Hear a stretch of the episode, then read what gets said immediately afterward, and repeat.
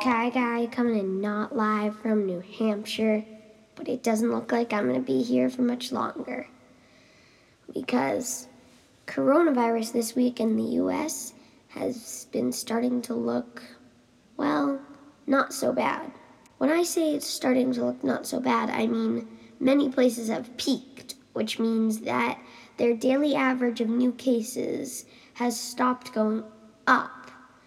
So every day they're not going to have one case this day, and then the next day two cases, and then the next day five cases, and the next day 10. Now it's going to be, if they have 10 cases today, then it's probably going to be like eight cases tomorrow, and so on, so on, so on. So that's pretty good news because it means that I might be able to get back to Lexington. And I was also starting to think about the world after coronavirus. Like, what school's going to be like now that everyone knows how to do online teaching? Or learning, I should say. Is it really going to be 100% in person school? Or is there going to be like visitors coming from the actual place that they're from? but via something like Zoom. Or maybe it'll be interesting because you can learn about a culture that celebrates something while it's being celebrated with a person who's actually in the celebration, in the middle of it. Another thing I was thinking about was like, are we going to be able to see our friends after this? Or is it going to be like Zoom meetings to see our friends? Or is it going to be back in person? I was also starting to think about, well, climate change after this because I really love animals. And I was thinking, well, what's going to happen with climate change? Is it going to get a lot worse since no one wants to be in cars with other people and they're just going to buy new cars? Or is it going to be better because people are going to be taking bikes and walking and running because they don't want to be in cars? Or maybe planes. Are those going to be back anytime soon? Because it might help climate change if they weren't. And if you remember from a couple weeks ago, the locusts are back. There's now a second generation of locusts that is probably trillions of locusts in Africa now. And there's a, still almost no pesticides to fight off the locusts getting to the border of the countries that have them because of coronavirus. Although not everything's bad with the locusts because they figured out how to use an air pollution tracker to track the locusts as if they're air pollution. So that's pretty good news, I guess, but it's kind of cool. And then they're sending the planes that they do have, which in Kenya, where the, some where most of the locusts are, they only have seven planes. So they're sending those planes after they track them to go and put down the pesticides that they do have to stop the locusts from coming to the farmlands. Because if the locusts go into the farmlands, the whole country's food supply will break. Because the animals can't eat and the humans can't eat, but the locusts are full. So that's a win lose situation, and it's bad for the humans. But there is some things that are, well, getting better because now that the locust swarm is going to be tracked, it's much easier to predict when they're going to get there.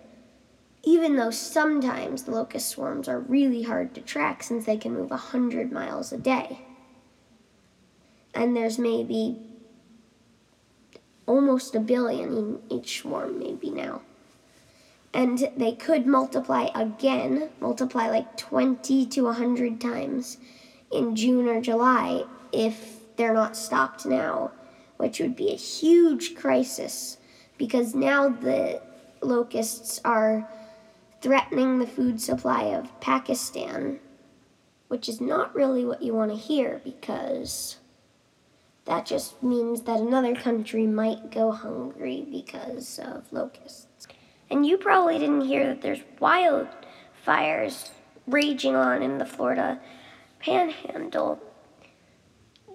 And it's probably been really tough to, well, crowd into a shelter because of coronavirus. So they're probably going to have to evacuate to I don't know where. But that's just crazy. There's so many sad things happening in the world right now. But there is something that you might find a little weird. Like the fact that you might have gotten snow in May. Or maybe in May your record highs were hit and maybe even broken. Over in the west of the US, they were getting record highs for the month of May. And over in the east, they were getting record lows for the month of May and snow. I mean, come on. You kidding me? I also wanted to tell you a little bit about, well, how my life was going so far. So, I was watching a news thing on CNN, Fareed Zakaria GPS on Sunday, and well, there was someone who said who said the buffer of the U.S. China tensions has been all of the Chinese mm, students and workers among us for the past decade. And I just thought, oh my gosh, that's so true because at my school I know that there's a Chinese teacher who's from China. There's a bunch of and there's a bunch of kids from China. So I see what the person meant. But that's not all that happened this week. Douglas got a little sick, which I'm sorry to report. And he was also, well, he was attacked by Clara, who's one of our cats, you might remember. Because, well, he just got in her way when she was mm, standing up.